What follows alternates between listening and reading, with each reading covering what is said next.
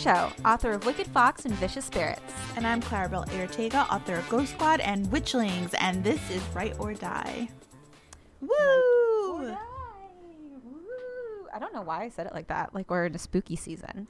We're Write always or it- it's it's always spooky season.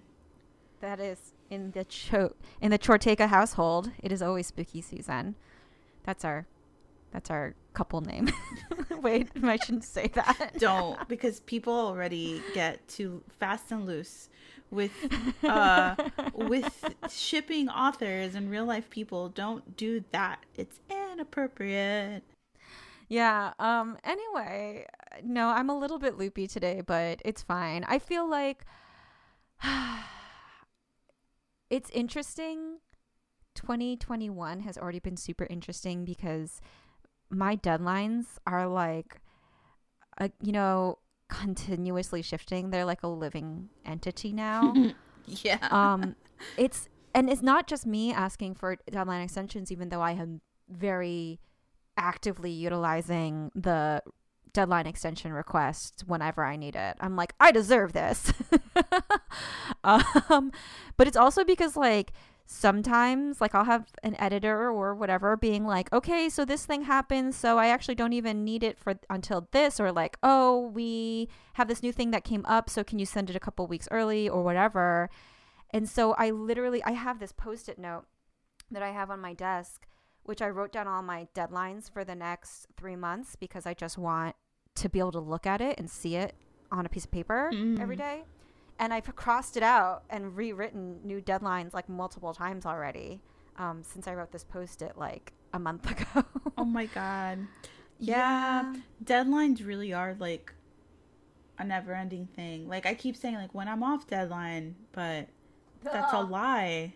It's a it's a it's a blatant lie, and any author who tells you I that they're going to be off deadline is lying. I literally can't see any time in the in the next few months like for the rest of the year where I won't technically be on deadline for something.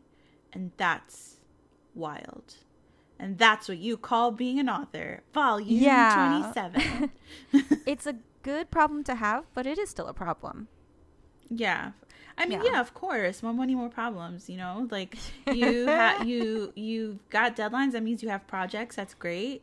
But it also means you have deadlines and like people waiting for your stuff and it can't suck too badly and then you get notes and there's there's a whole host of stuff, but um so how do you how do you juggle cuz I know for you like you have ADHD. So like that is a whole new layer of like being organized and and everything like that. So so how do you how do you like keep on track and and uh make sure that you're you know, you're keeping on top of stuff? Honestly, it's very interesting for me because I got officially diagnosed with ADHD after I became a published author, um, which I know is it. It was just like it was. It made me have to reassess like the practices that I had put in place in order to cope with certain things that I felt were like quote unquote problems I had um, in order to be able to like meet deadlines and stuff like that. So there's like the pre-diagnosis and the post-diagnosis parts of my life, right? And so Mhm. pre-diagnosis parts of my life, I was very convinced I just had bad habits. I was convinced I was lazy. I was convinced that I had like it's actually weirdly triggering to me. It's and I know now why, but it always really triggered me when people said that I was rude because I wasn't paying attention. Mm. and it would i would get so upset because the idea of being rude like rudeness was so unacceptable in my household. Like you do you are not rude to people. You're not rude to your elders. You're not rude to guests whatever right? And so the idea that i was being rude in moments where i wasn't aware i was being rude and i didn't feel like i had control over my behavior was really upsetting to me and i would have like really extreme reactions to it whereas now i realize that you know, not being able to pay attention obviously is because of the ADHD. Yeah. Um, but yeah, there was a lot of stuff that like I really beat myself up about um, growing up. And then getting diagnosed was like a double edged sword, right? Because it was like, well, on one side of it, I was kind of like, oh, thank God I finally know Yeah. why all of this is happening. And I can like build, you know, better life habits in order to address these things that that will actually be effective because I'm actually addressing the true issue, which is my ADHD. Or I, I hate calling it an issue, but you know what I'm saying? Right. Mm. Um, but I also felt like really depressed, like I had lost a big chunk of my life because what could I have done better or what could I have experienced better or what could I have forgiven myself for Mm. if I knew I had ADHD earlier. Yeah. Um and so my relationship with my ADHD is really complicated. It's like being in a really messy relationship where like we both where I'm like trying to acknowledge the other person, but the other person has hurt me. But I still like know that I need it in my life or it's part of my life or whatever, you know? Um so sorry, I went off on a weird tangent about this. It's okay. But um this is all to explain that I'm relearning how to be an author with ADHD, Mm. which is different than the author I was 3 years ago, right? Yeah. The, the author I was 3 years ago was just an author who like it was hard for me to hit deadlines and to focus, but now I'm an author with ADHD. And specifically with deadlines, I think for me it's it's not so much like I feel overwhelmed by them or anything. It's just that I my practice when I look at them is to be like I need to give myself permission to treat deadlines as um, a suggestion, it, for lack of a better word. Like I'm allowed to ask to shift my deadlines, which I think is something that every author should embrace. Yeah, I'm. So, Claribel, I talking know. I know. I know. I knew you were gonna say something right away. I'm trying. I am trying. I I am asking for more time. I feel so irresponsible though.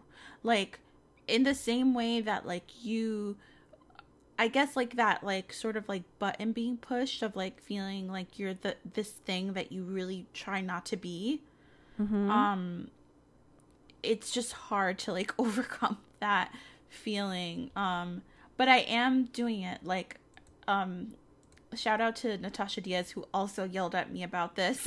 and she was like, "Wearing a panini."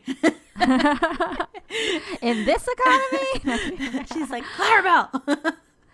I but I I mean, yeah, so like I feel like when people hear like, "Oh, you have ADHD," their first thing is like, "Oh, is it hard for you to meet deadlines?" And it's not wrong for people to ask about that because Mhm. deadlines are harder for me to meet. Um in terms of like they off they can they can overwhelm me and I do often have trouble starting tasks um, which is for me it's it's that's one of the biggest symptoms of my ADHD yeah. is the wall that I have to get that I have to get over in order to even start a task no matter how small or trivial the task may seem yeah. um and so it's it's like it's just like relearning a lot of things that I never knew was the reason why I I can or cannot do certain things.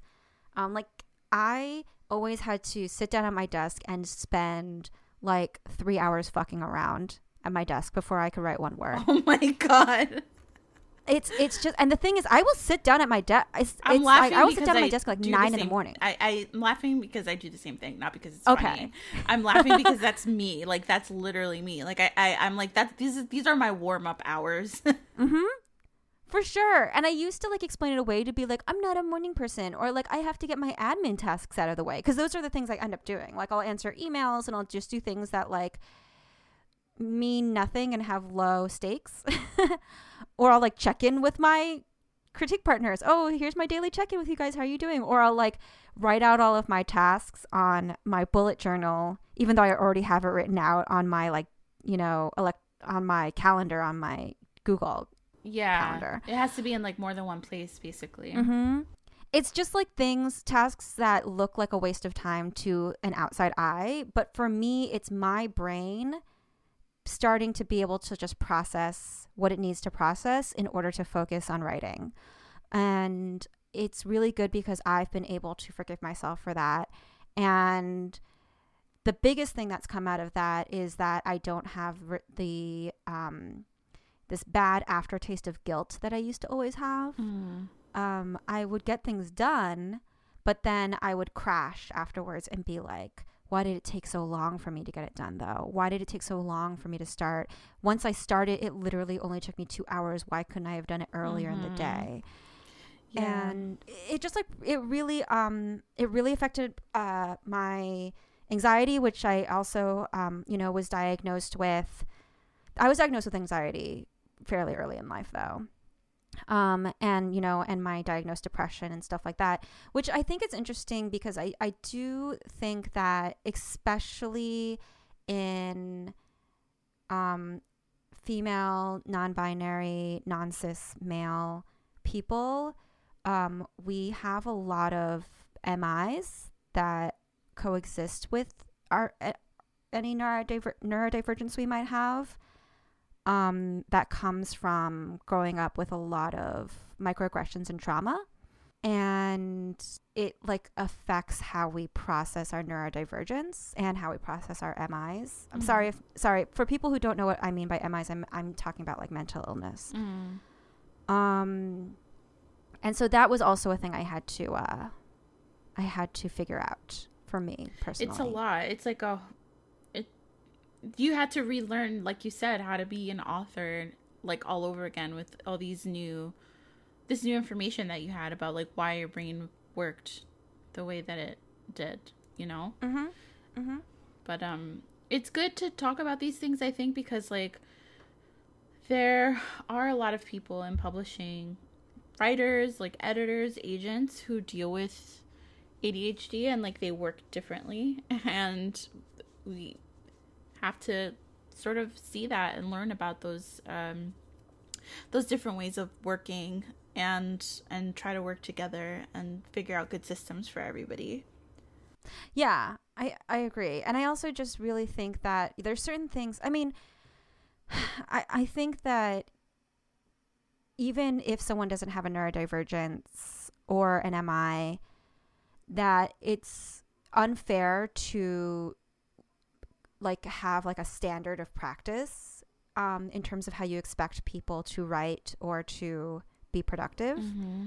Um, and I have seen people say stuff like, "Hey, like." Don't give advice like in order to be a writer you have to like sit down at your desk and write every day because right. it just it'll make some some people will will be like, that's great for me. Some people will be like, nah, I don't want to do that. And some people will literally spiral because they know that they are incapable of doing that. Mm-hmm. And then they'll mm-hmm. think they're a failure before they even try. Right. And so, um, and I agree. And, and it doesn't need to be that they can't do it because they have their ND or they have an MI. It, it could literally just be like, that's just not how they do it. Um, and I just think it's really important for us to acknowledge everyone's individuality and everyone's individual practices. And I think it'll make us a much healthier community. Absolutely. group of people. Those kinds of um, rules are bullshit anyway. Mm-hmm. I feel like they're rules that you give because you feel like you have to. You're like, well, how can we exist without rules? So let's just make up these BS ones. Right. And I think that those rules are for the very brand new people who don't. It's basically like trying to scare a toddler like by telling them the boogeyman's gonna get them if they try to leave the house by themselves in the middle of the night. I don't know. Is that what you mm-hmm. do with kids? Claribel. You know those like cautionary ta- those cautionary tales that you tell children that like are sort of like um stretching the truth in order to make them comply. Mm-hmm. It's sort of like that but for adults who are new writers. It's like you have to take this seriously type of thing mm-hmm. where it's like mm-hmm. okay, I'm already here I am taking this seriously. Me not writing every day doesn't mean I'm not taking it seriously. You know what I mean? Uh-huh. Um, I think that's sort of where it stems from, and it's just become like the generic advice that people give. Mm-hmm. But it's not true. If, yeah, like don't you don't have to write every day at all. I go weeks without writing sometimes. Are you kidding oh me? Oh my gosh! Yes, I, and I so and I'm on deadline. oh my gosh. Um, no, yeah, it's very true. And you know, actually, something I recently found out, or like have been recently um, researching, because you know me, you know how I how I be. Um, that is a symptom of my ADHD that I never knew when it comes to my author career, not my writing, but my author career is um, rejection sensitive dysphoria. Have you heard this before? Mm-mm. So, RSD is a symptom of ADHD. Um, it can often be much worse in adults than in kids because it worsens with um, as you experience like trauma or as you experience like traumatic or stressful life situations. Um, and it pretty much means that you are really, really, really sensitive to the idea that you could be rejected. Um, and not just like, oh, you're you are anticipating rejection because of XYZ signs. It's like you feel like you're going to be rejected even when there's no logical or rational sign that you will be rejected. No. And I was like, wait, why is this about me? Like I'm in this and I I'm in this photo and I don't like it. you know what I'm saying? Yeah. And just like thinking about the fact that many, many adults with ADHD have RSD, and so many people that I know who are uh, who are authors who have ADHD, are, like talk a lot about like our fear of reje- their fear of rejection and like how they spiral and all of this other stuff, and it's I mean it's so so it can get so bad that like RSD is often misdiagnosed as like social phobia or bipolar disorder or borderline personality Mm. disorder or post traumatic stress disorder. Like, are people who are have RSD symptoms from ADHD get di- misdiagnosed all the time apparently because of how intense our like mental reaction is to the idea that we could be rejected. I hate that, and it makes me want to hug you because I didn't know that, and that makes me worried. And uh, no, I like I don't want you to ever feel like that, you know. And that's so that's so hard because there's so many different situations, Mm-hmm. especially being an author, where rejection is everywhere, literally. Um. So yeah, that's that's a lot to deal with. Gosh, It's so bad. Um, and it just like really stinks because, um, especially RSD, but also other symptoms of ADHD, um, often get exacerbated by a lot of external stimulation and um, your stress response, pretty much, to these things, um, which book events eh, are such a trigger for for that. And you know, the one of the reasons why I kind of wanted to talk about this stuff more openly. Um, I don't know, you know if anyone saw that I tweeted kind of recently about how I didn't know if I was comfortable yet discussing my ADHD. But one of the reasons why I did really think it was important to speak of openly is because I feel very privileged to have a platform. And I want people to know that you're not alone. And I want writers and publishing people who have ADHD to know that, like, you don't, you should never feel guilty, you know, for any of your coping mechanisms or, or the way you feel or, you know, how you react to these situations in publishing Mm. that are actually kind of like tailor made to trigger our symptoms. yeah. Um, and I think that it's I think that it's really fair for us to ask for some grace and ask for some understanding, um, and to take space for ourselves to try to like figure out what's best and what's healthiest for us. Yeah, for sure. I, I think that's really true. And so many different people are dealing with things like that, things that we don't know about. And it's it's not easy. It's really not easy. Our lives are so hard. I'm just kidding. Um, but it really isn't easy dealing with all these things and juggling all these things and having to, you know, find new ways to navigate our our careers and situations. And I also do want to say too that like people you like if you are going through this stuff and like you do only truly just need one person Mhm. Yeah, to be that so person true. for you. It's so Like- true. I really hate the idea when we talk about like, oh, find your find your people or whatever like that. We talk in we like default to talk in plurals. Um, but in reality, if you only have one person, but they are a person that you know you can trust and you know you can depend on, and vice versa, and you know that you'll be there for them and they'll be there for you, and they understand how you go through these things, then I think that that is perfectly fine as a support system.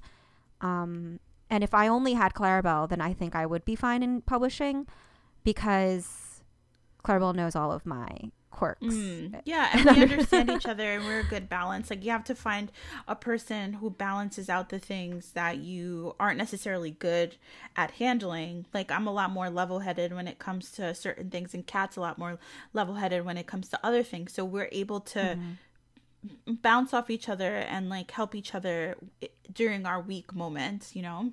Mm-hmm. 100%. Yay for friendship. Yay! I love you.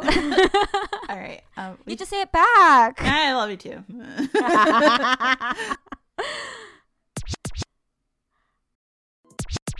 This week's guest is Becky Albertalli. She is the author of William C. Morris Award winner and National Book Award longlist title Simon versus the Homo sapiens Agenda, which is now a major motion picture, Love Simon. Also, the acclaimed The Upside of Unrequited and the New York Times bestsellers Leah on the Offbeat, What If It's Us, co written with Adam Silvera, Human Tree. Yes, No, Maybe So, co written with Aisha Saeed, and Love Creekwood, a Simon verse novella. Becky lives with her family in Atlanta. Yay, Hello, Becky. Welcome. So happy to have you. Yeah. Have have you been? I I feel like the last time I saw you was in Frankfurt like a billion years ago. Yeah, I mean, time is so fluid anyway, but um yeah, well, first of all, I don't want to forget to say this, like I'm a fan of the pie. Oh. Thank you. of, our, of our weird chaos. Y'all are amazing. Oh. Like yeah, it you, you know, especially like when it comes to you know, some of the more like delicate kind of YA discourse issues and stuff like y- there Yeah. are not too many like trustworthy sources in um, oh, thank you, You know, so and- much for saying that. That means a lot. Mhm. We and we try to like speak on things in like as like informed a way as possible, if that's the right way to put it. Like, like I think the biggest thing is like when people shout out their opinion when they don't have all the information that they probably should have mhm. before doing that. um, but I, I I feel like I feel like Claribel and I have like been burned enough by like misinformation that we're like, nope, we're not the gonna. time. Yeah.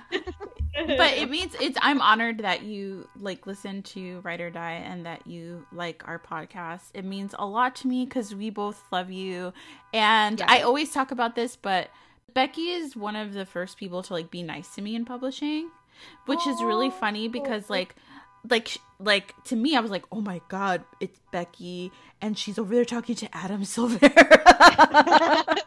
and i was so nervous but you guys were so nice to me.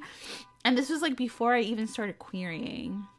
So i always have like f- like a like a like a soft spot in my heart for for you because like not everybody is that way in publishing there's t- tons of nice people but it really means a lot when like you're just starting out and like authors who are already like in the industry are kind to you um because it makes you feel like you're welcome and that is a big deal Um, first of all, that's such a lovely thing to say. Um, second of all, that's so funny because, like, and I, you know, and of course, I could be like misremembering the timing of stuff, but it's so funny. In my recollection, you were that for me, like, because, you know, because I feel like i you know, I kind of like jumped on even like Twitter um, after want to say like my book had already sold. I like fought it until the last second, like hopped off as soon as I could. so smart. so That's the best. But it was so intimidating, and this like this community seemed uh, like really tight knit, and I didn't know, if I had a place in it. And I like, oh my gosh, yeah, like to me, like I remember you being kind of one of the early people who I felt like welcomed me. Oh, uh, my heart into the community. I did not know that. That makes me feel so happy. Well, good. Um, we we helped each other then. New official story. I love it. It's canon. um, I, I, I like you both too. by the way. Like I, I, I too like both of you. I don't have a fun story.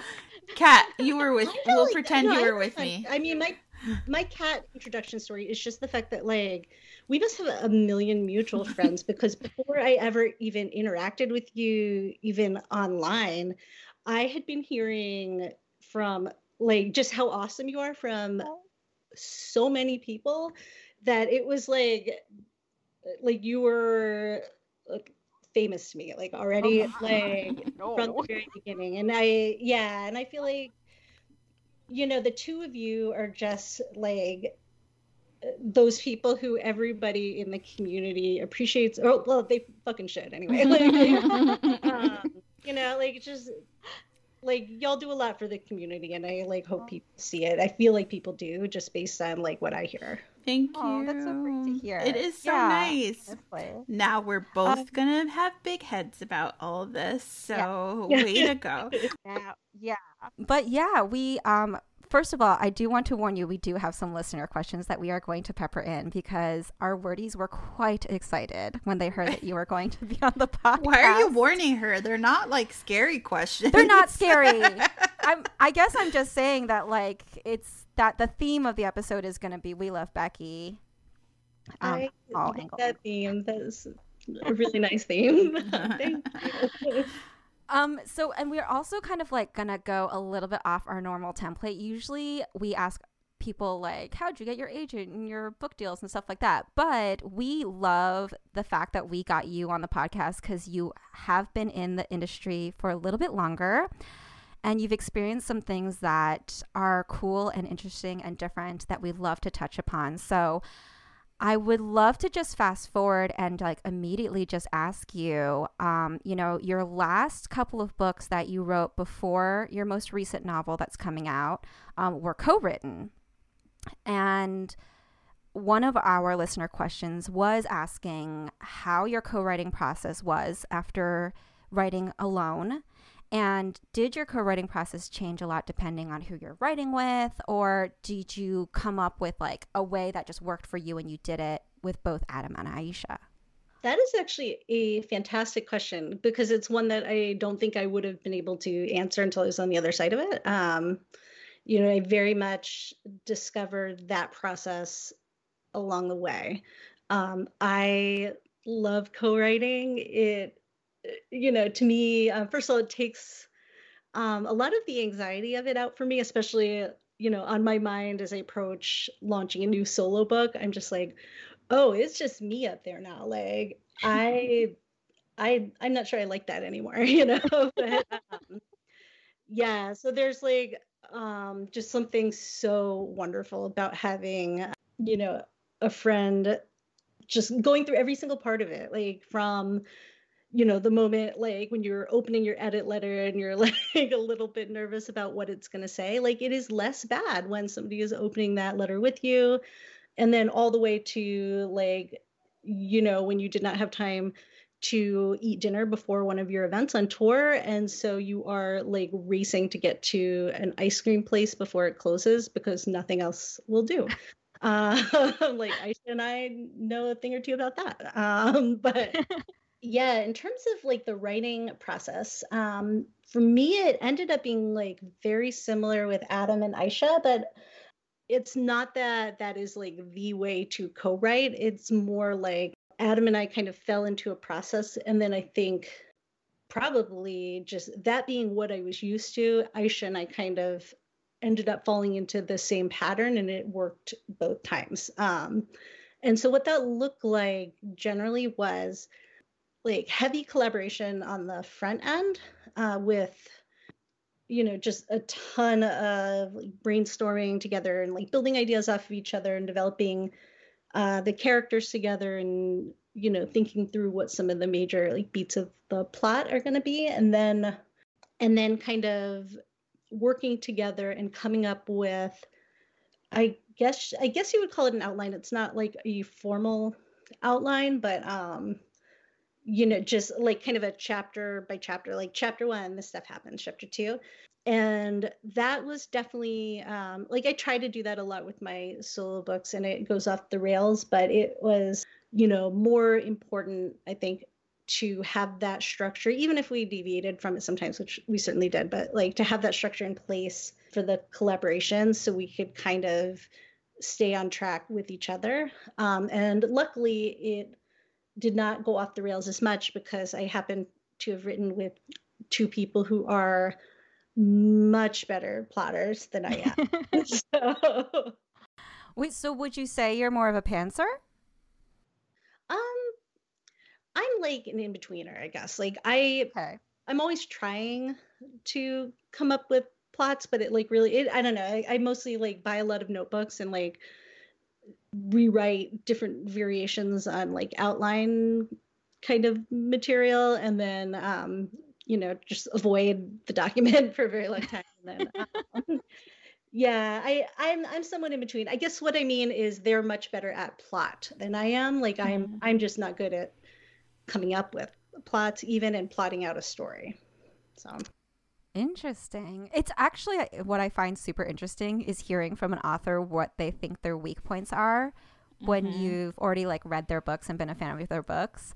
Um, because I would never have said that you don't have like some of the best contemporary plots. Like Simon versus the Homo sapiens agenda hit the perfect note for me in terms of like it both had like such a compelling hook but it like was a book that like went so deep into like the heart of certain things that I never expected. It like really surprised me with like how deeply it went into the friend relationships and how it like turned my expectations about what the family was going to do on its head. Um and it even like it even made me like the blackmailer, which I was just like how could you like this person? He's an awful person and then you end up liking him, which is like such a skill, I believe. um, so to hear you say that you don't think that like your strong point is plots was is very interesting to me. that was such a like fancy Kirkus review that you just quickly yes, did right that's there. my starred review. yeah, like for real though, like that's like that is so lovely. Thank you.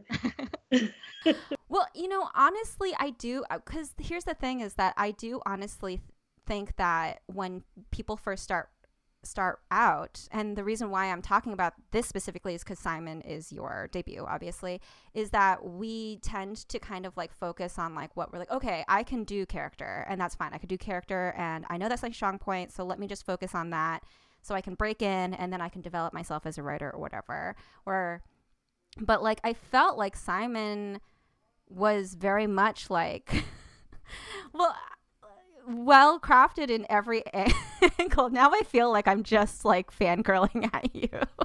I do not mean to make you feel embarrassed or anything or awkward. No, but... this is just like this is the nicest thing. Thank you so much. It's it's funny like it's excruciating really to like look back at my backlist. I don't know if y'all have had that experience before, like, but like looking back at your backlist and feeling like, oh, I would have written this line differently. I would have written this line differently. Um, and so it um, it is really nice to hear that, especially from somebody who is, you know, not looking at it as like ungenerously as I would be looking at my own backlist. Yes. I don't have a backlist because I only have one book and I just sort of like write stuff and then forget what I did. I think that's the best thing to do because then you're not beating yourself up over it. I, that is a good approach. But like yeah, no, I mean even it's what's so interesting too is like by now even Kate in Waiting, which isn't even out yet mm-hmm. uh, at the time of recording, I I'm like even that I wrote a while ago. Um, and yeah, I'm trying not to obsess too much over like the changes I would make because that is like really gut wrenching to like feel that way about your book that's like introducing uh, itself to the world, you know. but mm-hmm. um, yeah, that's I don't know. I feel like we're we're just like scratching the surface though of like my publishing neuroses. So, um.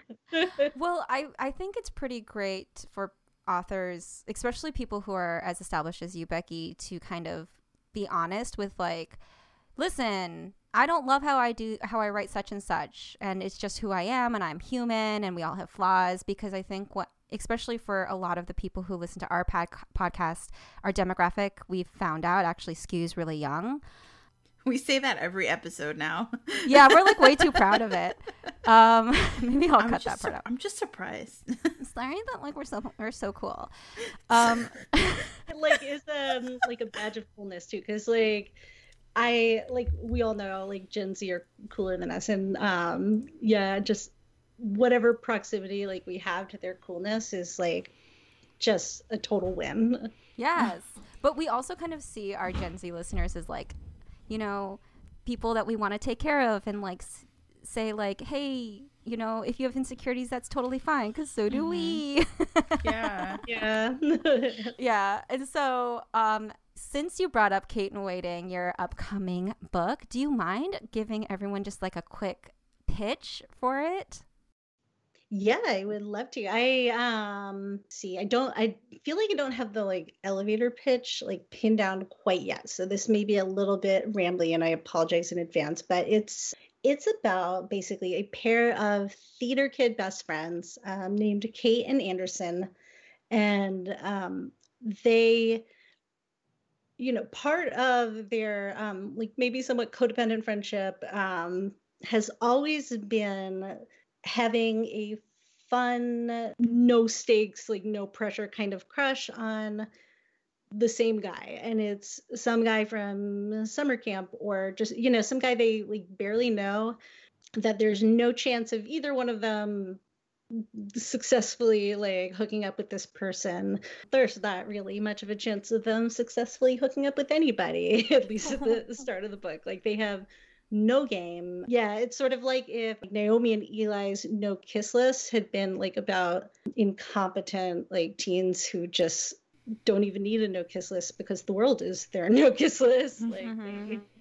you know, and like the you know, the identity of the guy, like whoever the guy is, like that's not the point at all for them. It is about, you know, just having the chance to talk about him and like just the intimacy of that and you know just they bond over liking him. The guy himself is like beside the point. And then at the beginning of Kate in Waiting, one of their guys, like this guy from camp named Matt, moves to their town, um, which is my town, uh, Roswell, Georgia, and um, suddenly shows up at their high school and is like part of the theater scene there. And he kind of ends up becoming a part of their day-to-day lives. Turns out he's actually awesome and cool and they uh, both really like him for real.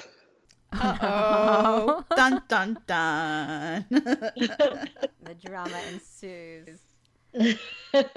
Um i love that. You know it's as you were as you were describing like the idea of like bonding over liking a unattainable person i was like oh my god i do this all the time. Like it, I feel well. I think that's what fandom is, right? Like being able to fan over an actor or a character in a book or a series. Um, right, and I've never made that connection. oh, well, I was I very specifically in my mind thought of K-pop stars, um, and and because like people love ev- I love K-pop stars and like you know the k-pop industry caters to that in that they'll like release whole profiles being like their favorite food and their favorite color so you can really get to know them but like you'll probably never ever ever meet them and you will definitely never date them but that doesn't matter because what is great is that you have this group of people who also loves this person. Um so that's what ma- it made me think of. Yeah no i think that's brilliant. Oh my gosh i'm gonna be sitting with that. That's like yeah, that's such a great point of entry, I guess. Uh, well, honestly, it's I feel like you do a really good job of taking some something that it's is some something like we as nerds for lack of a better word or teens or like outcasts or like anyone um, can find a way to belong um, can find a place to belong when we like maybe it's been hard for us in the past um, and like i feel like it, it, it comes across as very much of like your books are a safe space which i really love as well um, and it sounds like Kate in Waiting is just going to continue that trend. That's like my favorite thing ever to hear about my books. Like that, if if like my books can feel like a safe space, I feel like that's that's it. Like that's that's the goal. Yeah, I always hope for that. Um, obviously, I'm sure it's not going to be a safe space for everybody, and I completely respect that. But um, yeah, I would say that's what I'm aiming for. Since we were already talking about fandoms, I wanted to talk about how you know you've dealt with sort of the expansion of your sort of readership to fandom because it's two different things. And whenever we have a reader who um an author i'm sorry who who has sort of like transitioned to that like level of like having fandom which is this like intense thing we like to ask them about it like what's it like? How how have things changed for you? Like what are things that you can't do anymore that you used to if there if there are any? Stuff like that um, oh my gosh, I handle it so poorly. It is like not built at all. Um, yeah, I guess like part of the thing about like my experience was I like not everybody remembers this. Like even people who were kind of around in the publishing scene back then don't always remember this, but um, Simon wasn't a lead title like at all. Like Simon was very midlist. Um, very like supported and beloved especially like you know sort of like an in-house darling i would say but um you know had some really it was extremely lucky to have some like really fierce advocates like kind of you know within harpercollins and also kind of like in the uh, blogging community and um readers who um like truly made a like measurable difference in kind of people hearing about it. Yeah like but what that basically looked like was you know it kind of developed on its own maybe this like kind of cult following um and that was mm-hmm. like i felt like i was decent at that you know because I, I really it's really important to me to be able to you know just like hold on to like authenticity and to um i mean to a like not be an asshole in general but like to not like cut myself off from you know feeling um you know the gratitude i guess um that i felt in the beginning and to i guess just like stay earnest about about everything. It, it gets hard. Mm-hmm. i you know and i would say that like because the movie pulled in such a bigger audience very suddenly it was like you know it's just like simon was not set up as a, as a book that was going to be a movie basically. And so that was incredible in some ways. Like it was just you know, absolutely surreal. I still feel like there are certain aspects of it that I have not finished wrapping my head around. You know, I just, I am unbelievably grateful for that experience. Um, and one of the reasons for that too is like, you know, I realize kind of as I'm working on Kate in Waiting is getting to hang around a movie set and kind of watch all of these people kind of in all of their different roles, like behind the scenes and stuff, all like collaborate. I'm like, this is like the closest I've come since high school to like that energy, like that theater kid energy, you mm-hmm. know? Um, so it's like that was special. And I think that kind of went into Kate in Waiting. Like that was about when I was writing it. Yeah, I think like, you know, part of um, what's been hard is like, first of all, I do not have a thick skin. I don't really want to develop a thick skin because I just like don't see how I could write the things that I write with a thick skin. Um mm. you know, it's just like so fundamentally who I am is to like not have one. And I am like an extreme people pleaser. So you know, in the best of times when everybody's being completely wonderful, like say, you know, in an alternate universe Twitter where everybody's nice, you know, um, that's it, truly alternate. Yeah, we are the Mariah Carey. We're that Mariah Carey meme where we're like, we don't know her. Suspend your disbelief, but like it's still, um, you know, I struggled with it because it was like I used to get so stressed about like I would want to respond to every single mention. I was determined to like not be that person who like got too big for my I mean, I still am. Like I hate the idea of like kind of changing in some way because of like the movie. So yeah, like so I tried to like first I tried to reply to every comment. I did at least try to um like every comment. I would sometimes Twitter would like eat my mentions. I would literally search my handle. I was careful not to like put the space in between my name. Didn't want to like run into any of that. But um I would search my handle to see if there were any mentions I had missed just so I wouldn't like leave anybody out. And it was like hours a day. I was completely depleted and I never found a way to like make peace with that. I ultimately had to leave Twitter, not because of that particular, like that's not mm-hmm.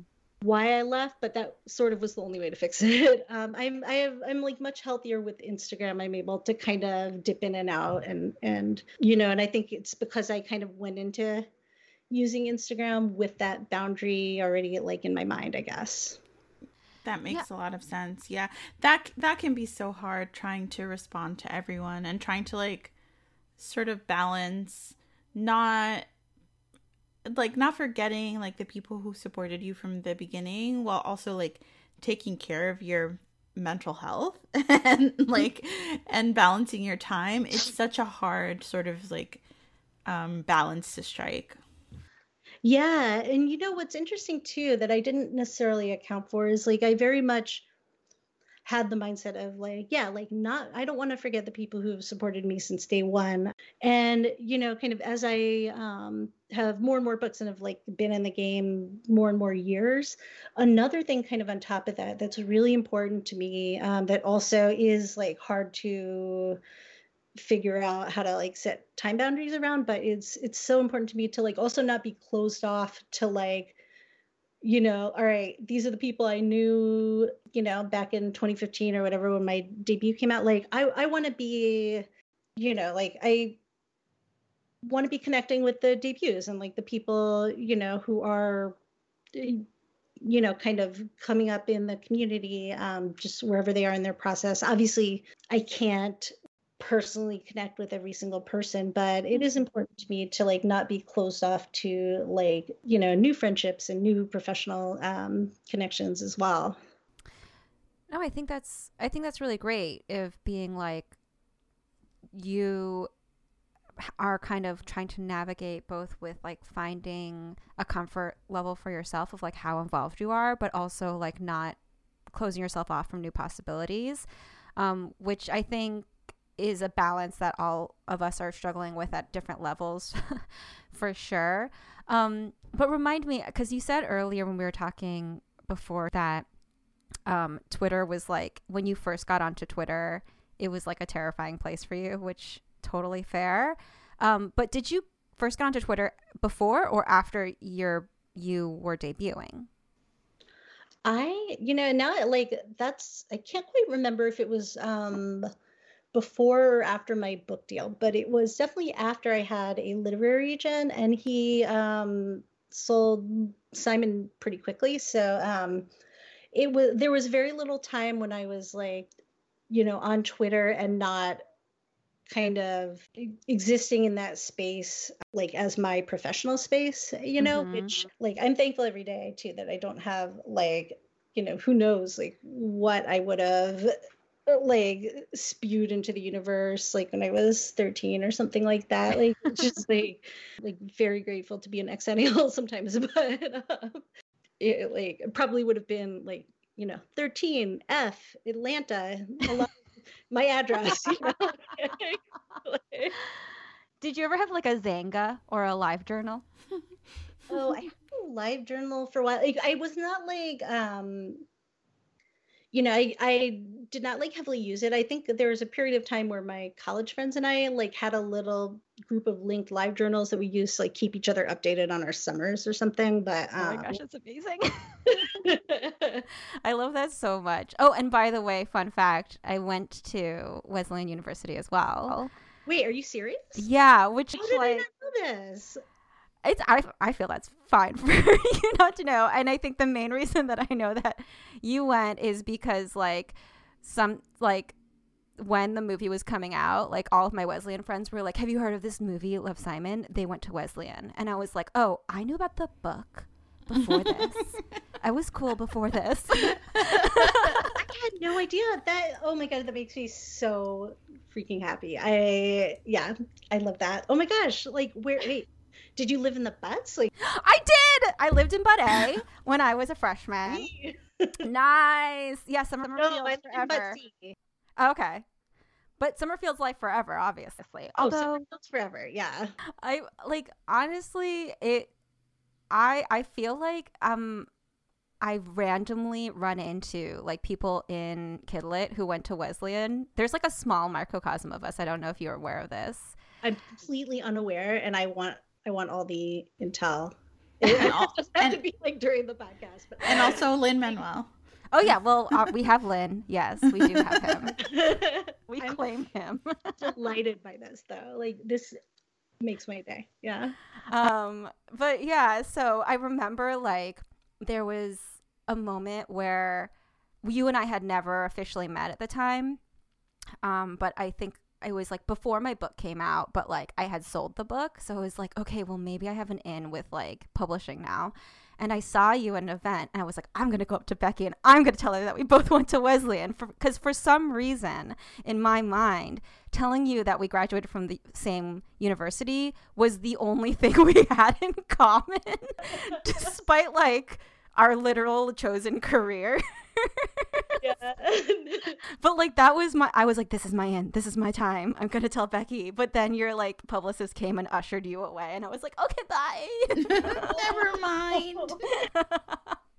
I would have been so excited. I, I should like make sure that it's very clear to like my entire publishing team that like if anybody would like to talk to me about uh, Wesleyan, about Riverwood High School, about, like like like we can like let them through, let them through. like i'll show my old student id card. I'm like look i really won i swear. Um sorry for the tangent. I was just like i must tell you now. Um but let's go okay let's go back to like actual questions about your books. Um I, I had a I had a question um, kind of about how the Simonverse got created.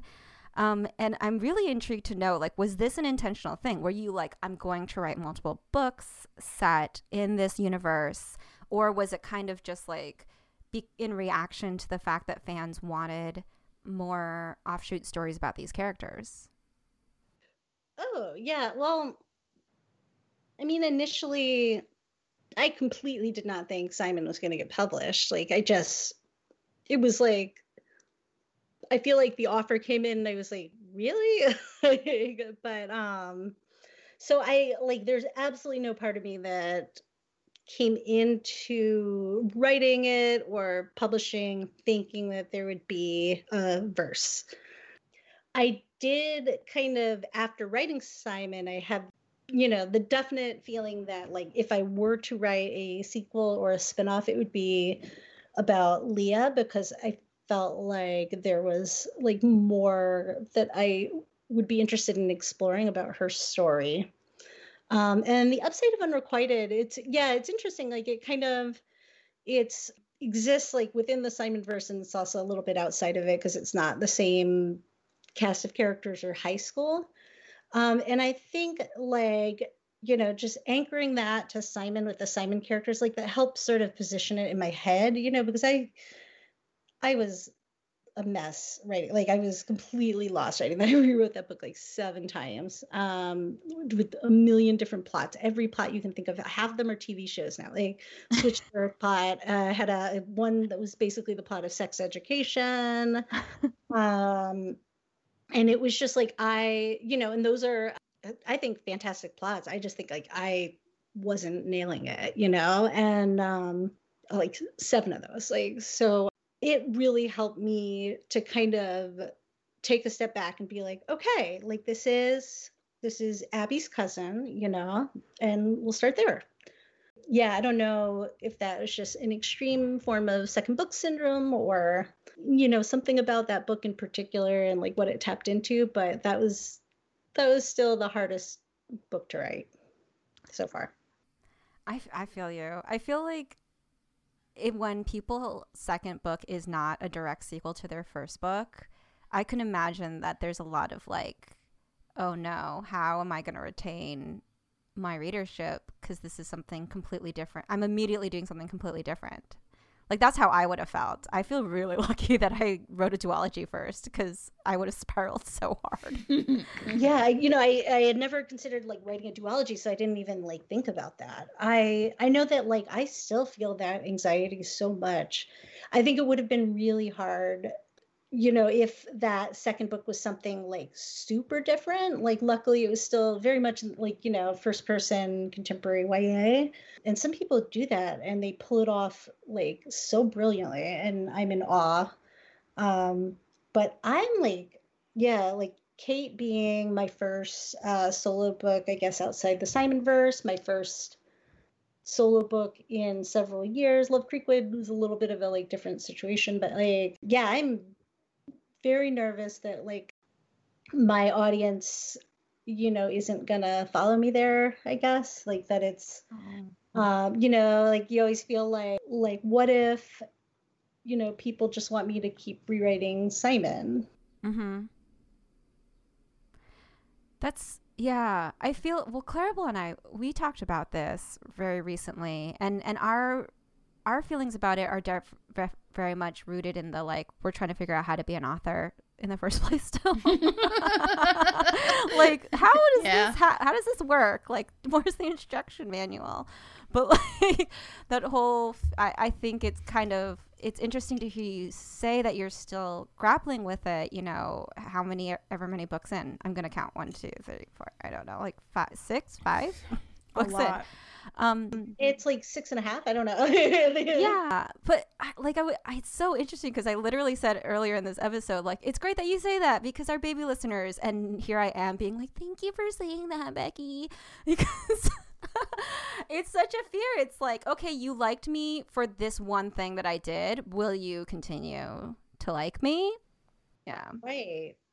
It's no, and it's like, you know, and then you can really like you know get in your head about it too like it affects my like the choices that i make when i'm writing you know and it's just like oh my gosh. You know just even the fact that you know i'm very aware that you know the books um, of mine that people are most likely to know about are the ones about gay teen boys you know and to the point where i have been asked like oh like i still like i like still have nightmares about this moment like being in a huge event with Adam for What If It's Us. And, you know, it's just like tons of people.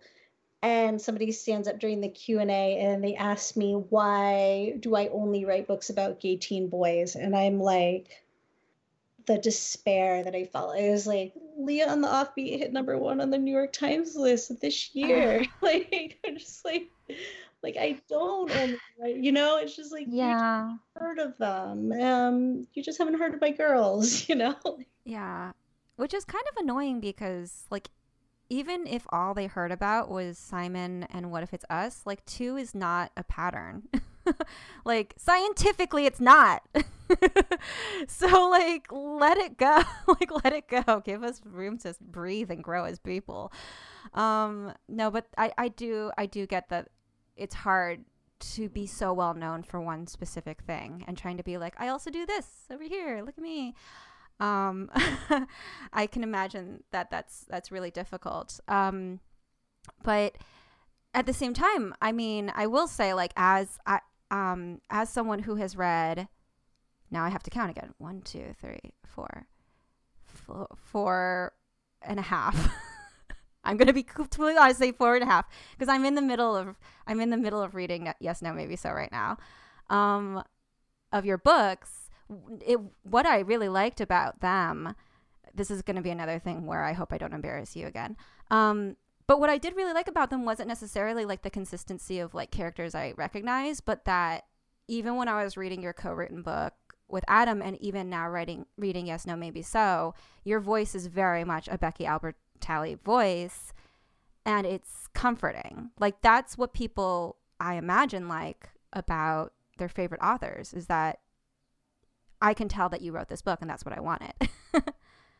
That's such a nice thing. Thank you so much. I yeah, I hope so. I mean, I feel that way about authors, you know. I yeah, I guess I just like I don't know. I I think like for me it's also tied up in everything that happened kind of um last year august and september um you know when i published an essay on medium talking about i used to when I talked about Simon, like the character Simon, I used to tell people, I'm like, he's actually really a lot like me. The biggest difference between us is I'm much more self aware than him. And like, that turned out not to be true at all.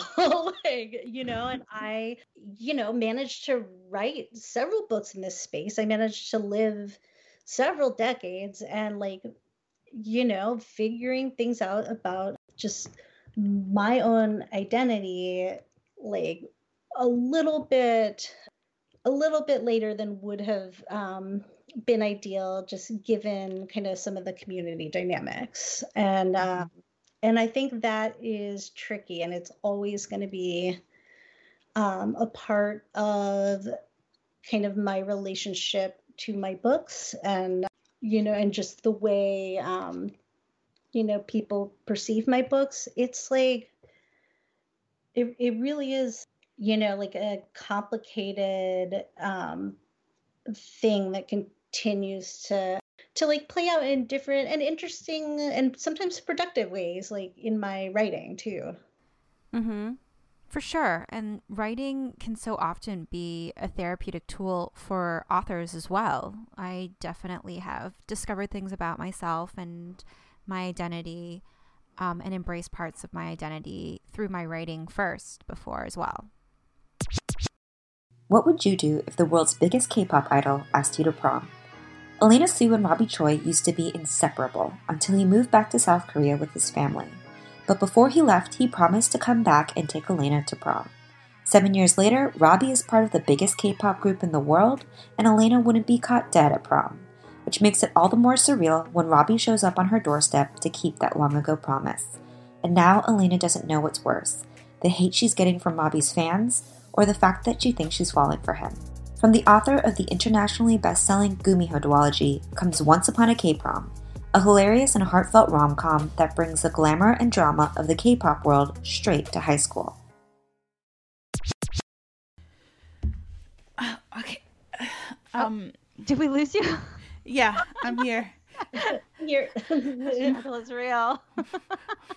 my my chair it has been really weird lately, and it it just like keeps moving backwards for no reason. It's like and then I have to like struggle. I have to like struggle. I think you know what it is. I think it's because I just spent like a solid two months in this thing every day for like ten hours while I try to finish Witchlings, and now the chair's like. Get off and go Yeah. watch some K dramas. The chair's like, I'm tired of holding your butt. Get out of here. um, um, anyway. um, Becky, so how you have both film and TV adaptations of your book. So could you talk a little bit about what that's like and like what the differences are between the two? Yeah, although I guess like, you know, it's um I would definitely not say that I have a TV adaptation yet of any um like you know, I, I wouldn't call Love Victor an adaptation of one of my books. So it's yeah, it's more of a like spin-off in the same universe, um, which makes that I think really different in the sense that um, you know, I like I adore I actually fiercely love Love Victor um as a fan. I kind of feel like I am like a big name fan maybe, but you know, not like um like I'm just like that fan who has like just been so uh such a frequent flyer, you know, in everybody's mentions from the beginning that I get associated with it. Um but it's not actually um, my story. I love the story, um, but yeah, I love Simon. Um, you know, I that's somewhere in between. Like it's it is like a completely different version of my story, which is something that really excites me. Like I I like that about an adaptation. I didn't need it to be kind of um, you know, scene by scene. Mm-hmm. Um, so I'm a big fan of Love Simon. Um, that one is like you know a little bit um, more surreal i guess like it's just it you know it is like more bizarre to be like sitting in a room with like actors who are playing like people who were born in your head. yeah. That's got to be so strange. Yeah, it's I, I think it's so I think the movie did a really good job of like being its own thing, but also like having the heart. That was the point of the book in the first place. The scene where the dad can't stop crying and he's like, Dad, don't cry. And he's like, I'm trying. like, so good. it was so well done. um, but yeah, like that's that's so cool. I'm I'm so happy for you that you got to have that experience, especially for a book like Love Simon that like seemed like a quieter book and like in terms of the plot was like just more of a book of the heart kind of a thing. Because I feel like those books need to get spoken about more, like, and given more attention. Maybe that's what I mean. I just feel like sometimes we just want a sweet book where people fall in love and make mistakes and are goofy, and we're not giving you a huge life lesson. We're just like having fun. and those should get just as much attention as like an issue book or like a high epic fantasy or whatever. Yeah, you know, I, mean, I love kind of I, mean I would say I mostly read books that are more like um rom-com like realistic and a lot of that is just like the logistics of publishing. Like a lot of times i'm reading a book for blurb or something um or reading a book because i'm you know doing some kind of like in conversation and like moderating some moderating somebody's book launch. And then um you know when i have the chance to dive into like a different genre that ends up being really exciting for me too. Like recently reading um, Infinity Reaper was mm. really fun as well because I think like you know a lot of the themes um, between fantasy and contemporary, you know, can be really similar and just told in such different ways. Um, obviously, not always, but I love that. I forget that every time.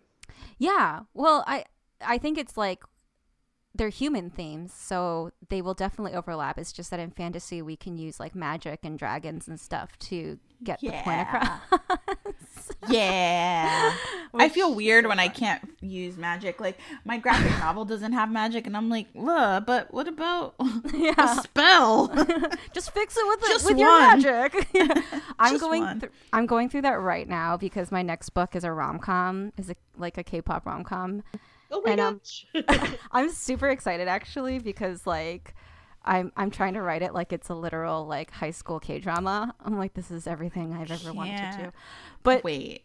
I also am already like, well, how do I talk about it? Because like it's it's not supposed to symbolize anything. Like my last book was like based on Korean mythology and it was like there was all these metaphors for like my struggle and stuff. And this one is like no, she just like falls in love with her childhood best friend who became a K-pop star. That's Duh, it. that's how you talk about it.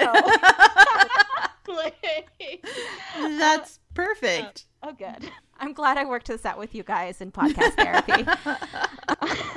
yeah, I'm like, I'm like, I, I have nothing to add. Like, I just think, like, yeah, like, I did it. Uh, um, we actually had two listener questions that were very similar, so I'm going to combine them um, for you, Becky. They both wanted to kind of know about what your day to day writing routine looks like. I um, also want to know that. Yeah, and then one of them kind of expanded upon it being like now that you're a little bit further on in your career, like how do you choose your next project? Um, and then the last question, sorry, this is a three part question, is to ask if you've ever thought of writing in a completely different genre, which I realize now kind of relates to what we were just talking about, and it was totally on purpose. yeah, I okay. We like so these um well, the first question I guess is like my day to day. It looks a little different this year, I would say, because you know, right now my kids have been in virtual school for like over a year, uh, home all the time. we are always home. So the way like that has kind of played out just in terms of like our family schedule is uh, my husband and I split the days. So we each have a couple of days where we work and, you know, like two and a half days where we work and two and a half days where we are on duty with the kids. I would say it is it, sometimes manageable, but usually really it's it's really hard. Like both of us, like every spare second, whenever the other one's with the kids, like we're catching up on work. You know, we are like working within the margins of every day. It's a also like a massive gift that we both are able to like work from home with flexible schedules like that is privilege on top of privilege on top of like luck you know for me like i guess other than author and the sort of third grade teacher kindergarten teacher um like i you know i don't have a day job on top of that and that's rare and lucky you know so basically my uh other than those like um you know two and a half days which you know, I do have a little bit more um, space to kind of like sit down and, you know, try to actually write if I can. A lot of my day to day just looks like sneaking in uh, writing time or work time whenever I can. Um, okay, wait. So the next part of that was oh, like, how you choose your next project. Yeah, I so how do I choose my next project? I am one of those authors who does not have a lot of ideas usually, and I um I always feel like the book that I'm currently working on is the last idea I will ever have. So so far the way I've like chosen my next one for the most part, it's a little different with the collaborations because that involves some like coordination with other people, you know, but in terms of solo books, it's like if I can like finish one book and have like a little bit of an idea by the end of it, like, you know, just the thought that I might be able to like write another one, then like that's gonna have to be the one. like there um yeah, like it's almost like I'm picking from one choice always. like sometimes zero choices. So. I think that's fair and valid. I think that there's going to be some people who are like, "Oh, thank God, because that's me too." Also, your ideas are great, so it doesn't matter.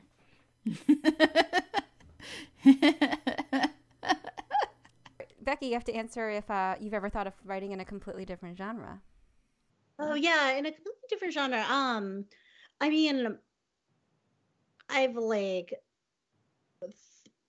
thought about it, but I don't, but not seriously. like I, um, I have seriously thought about like different age categories, and that's something I could see myself doing. But um, I um, I do not feel like I have the skill set right now to um, effectively world build, and I think you know that would definitely uh, cause a problem if I tried to write speculative and especially fantasy. so yeah, like it's it's almost like my books I guess there's like a certain element of contemporary world building, but even then, I have to like ground my settings like very closely in like real places. And, you know, I'm like looking for the exact, you know, Google Maps directions like between and everything. So, yeah, it would take, yeah, it, it would signal a ton of personal growth if you ever saw me write a fantasy, you know?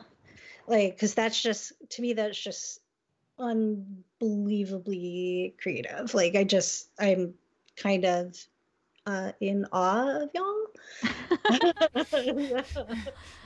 I don't know how good my world building is. I'm literally like, what's the coolest thing that I've always wanted to see happen? yeah, like, pretty sure. much. I feel like it's. I think everybody. I think this always happens where fantasy writers always think it's harder to write contemporary, and contemporary writers always think it's harder to write fantasy and i think they're both really challenging it's just like whatever your brain adapts to the most and what you're used to and then there are like the literal demons who can do both Yeah, and, Um, we, and we despise them. no, I'm kidding. Those demons, yeah. Trying to make us all look bad. Kat that's about to be you so um, there's no guarantee that my next book is gonna be good. it's gonna be so good i i can feel it well, I'll just um, talk a lot about how hard it was, so that people know that I struggled. but now they're gonna know that was just a ploy because you admitted it on Darn the it. podcast okay. Kat be better at planning your trickery I'm so I'm so bad at tricking people, but Claribel's really good at tricking me. So Mm, we balance each other out. um. Okay, so we have one more question, and it's: uh, Do you have any funny or fun behind the scenes stories from Love Simon?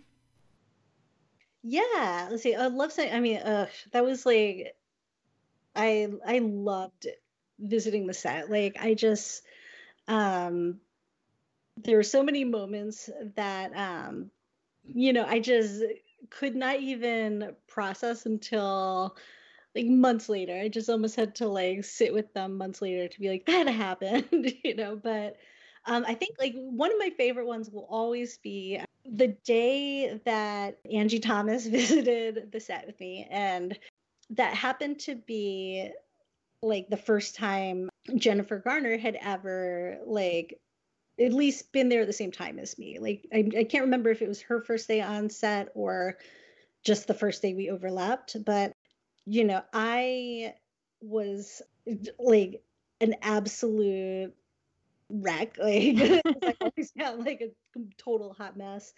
Um, Angie is like cool as a cucumber, you know, like internally hot mess, but she's like just a star, you know, and yeah, she's like, introduce yourself, introduce yourself. So I Oh, Angie. yeah, and Jennifer Garner turns out to be the absolute like sweetest, like nicest person. Like she is like at least, you know, in my experience with her, she is like exactly who you would want her to be. Like and you know, she is like like that that Jennifer Garner scene in Love Simon.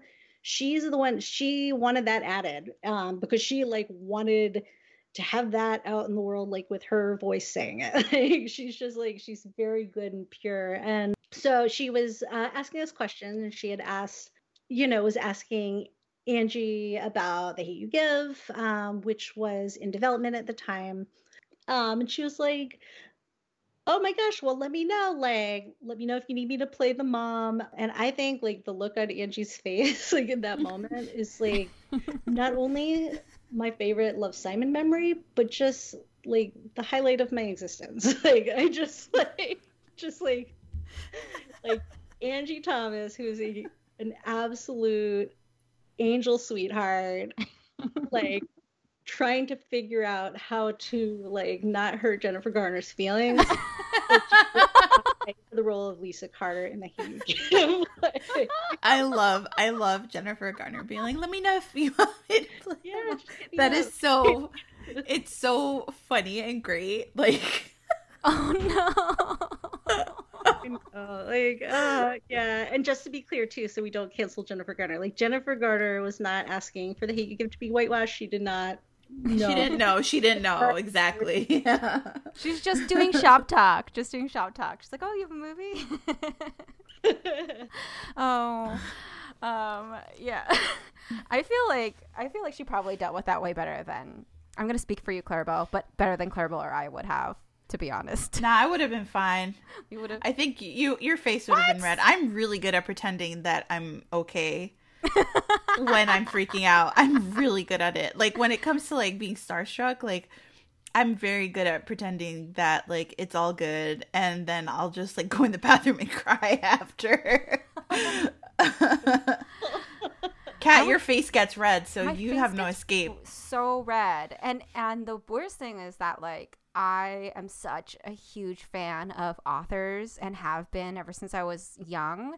So that like I'm at a book event with like people that I'm supposed to treat like my professional peers and I'm just like beet red, being like, "Oh god, how was your panel?" like literally me too. Yeah, I'm like that and also my other thing too in addition to the like beet red is I lose the ability to speak. Like it was just like it was like the, the first like three or four times I met poor David Levithan. Like you know, it was just like I'm like I need a minute. I'm like standing in front of him, like at a book mm. festival. We're we're both like authors theoretically, you know, but um like he's like King Dave Levithan, and I'm like, you know, just like my voice stopped working. Um, there's nothing to be done about it other than just try again next time. I well, love that. That's so cute. I feel like it just make it just shows that you're human. yeah, That's... and like we we we get starstruck over other authors that we admire like more than anything, right? Because mm-hmm. that's like such a it's so it's it's important to us like books are our world so mm-hmm. i i get that i get being scared like like don't get me wrong i do freak out i'm just good at hiding it um, that being said, I, I did I was not gonna go up to Leigh Bardugo, and Norma pushed me in her path. Um, so she forced me to say hello to her, and that's the only reason why I met her. Um, that's what you made me do. this is gonna sound so embarrassing now after the fact because he's like a normal person mostly to me now, but that's what you made me do to Daniel Jose Older when I was yeah, like, that that was really bad. I got I was so like, red. I was like, Daniel, Kat's too embarrassed to say hi to you, but she loves you. yeah, the way you introduced me to him. Why would you do that to me? And he, he was like, I loved him. He was like, Why'd you throw your friend under the bus? I was like, That's what I do. I'm glad he took my side. Daniel's good. Get, Daniel's good to his fans. But now you have a story. You're welcome. I, I never asked for this story, Claribel. Anyway, okay. Let's also do... have such good taste in authors too. Right? Like, yeah. Y'all are standing out over. we we try to be discerning. Um, so we made up a game we wanted to play with you, Becky, because we thought it would be fun, and it's called Battle of the Main Characters. So oh, sounds good. Okay. Yes. So, out of your main characters, and for people listening, we'll list them out. It's Simon, Molly, Leah, Arthur, Jamie, and Kate. We're going to ask you most likely questions, and you have to say which main character is most likely to do it. Okay? Okay. All right. First question Who's the most likely to bake bread? Molly. that was so, that was like automatic. Um, have, oh, wait, have you seen the show The Circle? Um, yes. Actually. Okay, okay. Most likely to win the circle. Oh, um, most likely, huh, to win the circle. I would say, well, maybe Jamie because he would be so underestimated. Um, but ultimately Leah. I love that. like Leah would be like come from behind winner, be like, Where did you even come from? okay, who is the most likely to be awesome at TikTok? Oh, um, awesome at TikTok.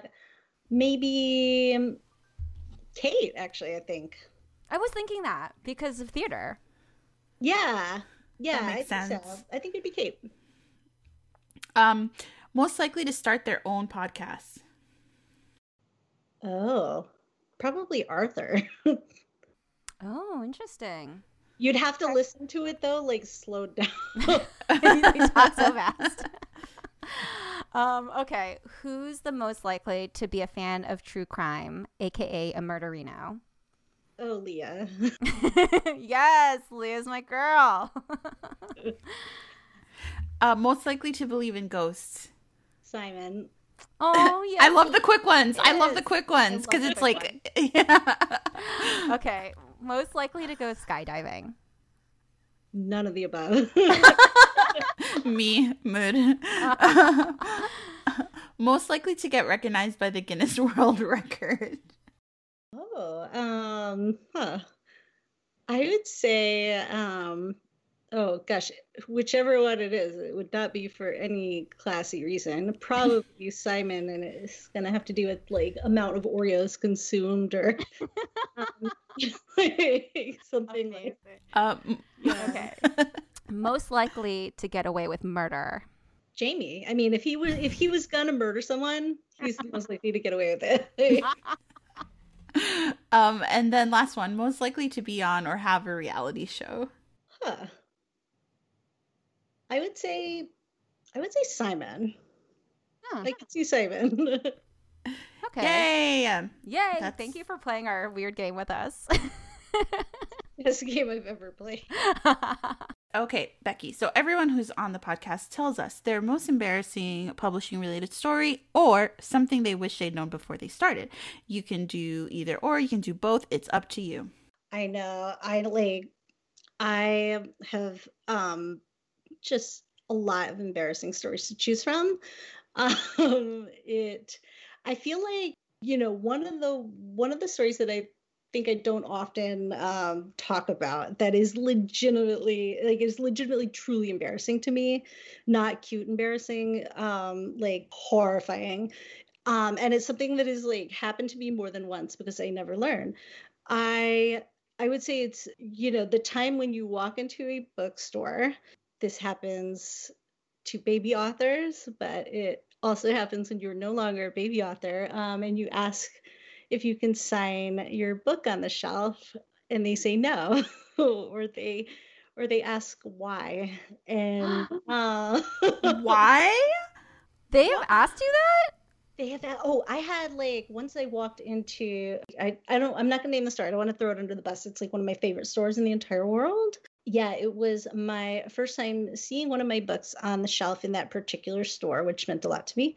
Um, oh my, this is probably so obvious, like which store it is, but like, and so I like shyly and proudly brought the book up to the like, you know, teenager, young person, like who was kind of working in that area of the store.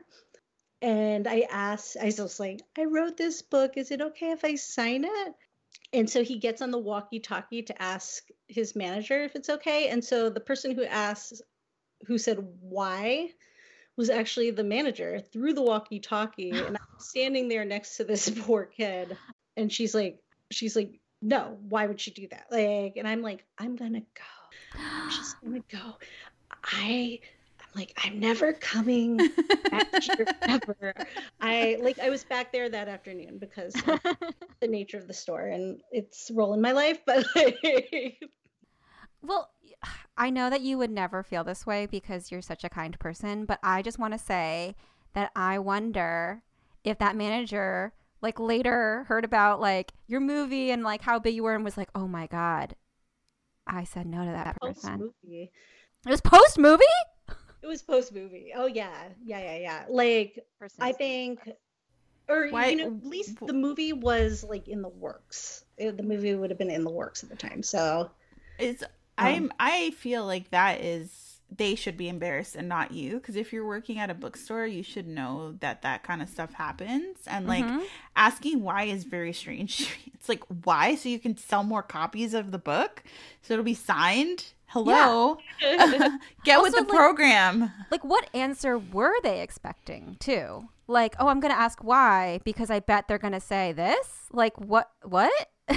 like I I have no idea. Like, what could I have said? Yeah, like just because like because authors do that sometimes. Like I don't know, like because it's like a tradition, I guess. Like, Yeah. like, why do we say books? Like, um, I don't know. so interesting. I'm sorry that happened to you, but like I feel you because it took me a really really long time to be able to ask if I could sign my own book outside of a book event. And I got car- I got ID'd once. that was Oh, fun. what- They wanted me to prove I wrote I wrote The back cover. I don't know. Um why would a random person come into a bookstore and be like can i sign this book and it's like not like you know what i mean Yeah. like, well then I asked? I did I asked them because they weren't rude about it necessarily. They're like, "Oh, it's like our store policy to ask for ID." And I was like, "Interesting." And so I showed it to them and they were professional and polite about it. And then I said, "Is it store policy because some people try to sign random books? like, I really was curious. That's a weird crime. Like that's a, a crime with no reward. I don't really see it. like, watch me sign all of these, like, you know, David Levithan books. like, why? Levithan's name, like, because you know, like we're sitting there asking to like sign our own names in it. So somebody to get away with it would have to sign our names. Uh, yeah. Which That would be so strange. Imagine you went to a bookstore and it's like, "Can I sign my book?" And they're like, "Sure." And then you open it and it's like a some a stranger's signature. beginning of a horror story. Like, just someone trying Right. to single white female you. Bingo. Oh my goodness. Um, sorry, I interrupted you, Becky. Did you have more that you wanted to of the story? Oh, there's just like variations on that theme. Like just like was it like, way after the movie was already out and stuff. I think this is like there was literally like a box set. uh, You know, this was like a chain bookstore that I walked into and like asked the question. And these are not the only times I've asked. Like, and I will. I just want to shout out um, my local indies. I've never had this happen in an indie bookstore, which is why I love indies. I mean, among the reasons I love indies, but um, and I love chain bookstores too. And this was like unusual. This does not usually happen to me in chain bookstores either, but they had a massive shelf of my books. It was like at the time when like people were excited about picking them up after the movie and everything. Like it was like during that period, you know, and I was there shopping with my kids for um you know, like holidays were coming up or something. And so my kids were like watching all of this unfold. Um, and they were just like, you know, I was like, I was like, yeah, I, um, you know, I wrote all these books. It was, you know, it was like movie tie-in and everything like that. And there's like a store employee who, like, bless him, also like not his fault, you know, but he was like trying to help me out. So he's like carrying this like copy of Simon like all around the store, asking all of these people and like there are other shoppers watching all of this, be like, um, she's wondering if she can uh, sign this book, and everybody's like, oh, we'll we'll have to check with corporate, and um, it oh I my was just like. god. Oh my God, don't make it a thing. Don't make I'm like, it's okay. And they're like, no, no, no, we just need to check. Um, and then finally I just was like, okay, guys, like let's uh why don't we go ahead and we're gonna uh put these things down because I think uh mommy wants to take you home now. We're not gonna uh we're not gonna make these purchases now because mommy's gonna go needs to cry in the car. you know, like just like Why do they have to make it such a thing? Yeah. Like it's the worst. I don't know. I feel like just like I stand by the fact that like you know, if you think an author is famous, that does not translate to the real world. Um hmm I will say, yeah. Yeah, It, it, it's like the it's like being on like the book con floor is very different than being like out in the world. in the sh- in the That's- streets, in you the, know. str- in the streets. It sounds so seedy, like we're peddling our books. Like, hey kid, you want to We read a young adult novel? um, anyway, yeah. If well, Becky, if you want ever want like to call us when this happens and be like, here, talk to my representatives, and we will be like, do you know who you're talking to? That is a whole Becky Albertalli. You will treat her with respect. Then we will do that for you. this is incredible. And also, like not only do we need to have this moment, but we need to record it for the pod.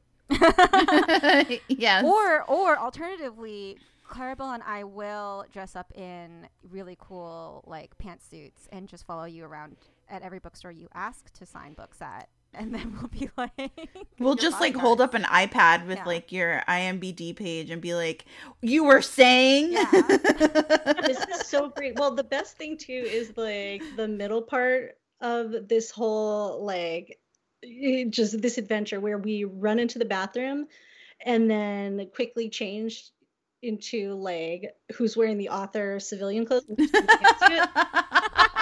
and then do it all over yeah. Amazing. I didn't even think about switching up places, but that makes it even funnier. yes and the best part is that when they are suspicious we act totally chill we're like what are you talking about we were not just in here what are you I don't understand. Like, are you okay? We're just asking if this famous author can sign their book. This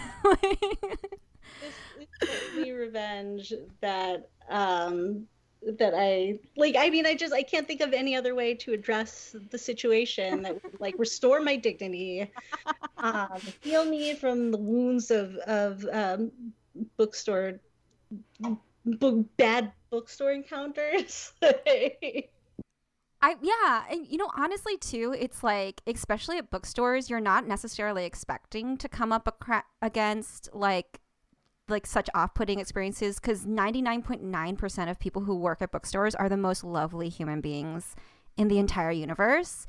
So you're just like I'm going to go be with like my people and like everyone's so chill and I love bookstores and booksellers are the best. So like if someone is ever like not nice, you're like I don't get it. it's true it, and it is like and i definitely am like oh my gosh i just probably scared every newer author from like this rite of passage um that is Nah, not don't be scared, guys. experience and those are very they were both very like corporatized kind of places Mhm. um that is it has never happened to me in like a real like bookstory kind of indie bookstore that's Mhm. like yeah it's um it's very rare for that to even have happened like in the chain bookstores Yeah. But we do love indie bookstores. Hashtag support indie bookstores. real though yeah So, Becky, thank you so, so, so much for coming on the show. Um, can you tell people where they can find you on the internet? Yeah, I am mostly on Instagram um, at Becky Albertalli, um, and I run that myself. Um, I also have a Twitter uh, that's also at Becky Albertalli, but my assistant runs that. I believe technically I have like other platforms, like maybe a Tumblr somewhere and a like Facebook that are probably also Becky Albertalli. But um, if you want the one that's really me, that would be uh, Instagram. And we'll put a link uh, to that in the show notes. And um, Kate in Waiting is out April 20th. Uh, I'm not sure when this is airing. Kat knows when it, will be Only up. I have the schedule. No, it's gonna. But- this episode will go up the day before your release. The day before. Okay, perfect. So everybody tomorrow go buy the prerequisite 20 copies of Becky uh, Becky Albertalli's new book, Kate in Waiting. Yes. And if you don't, you know what happens. The podcast stops coming to your house. Yes. Um so we control what earphones they go into. I, we just have a lot of power because my birthday is the same day as Steve Jobs. So um so make sure you go pick it up and Becky, thanks again. It was a blast talking to you. I yeah, I could do this all day. This is so much fun. Um, I love being on this. Thank you. Yay! Thanks for listening to Write or Die Be sure to check out Wicked Fox by Kat Cho. and Ghost Squad by Claribel A. Ortega. And while you're at it, make sure to subscribe to us on iTunes and leave us a review. See you next time, wordies! And don't forget to spread the word.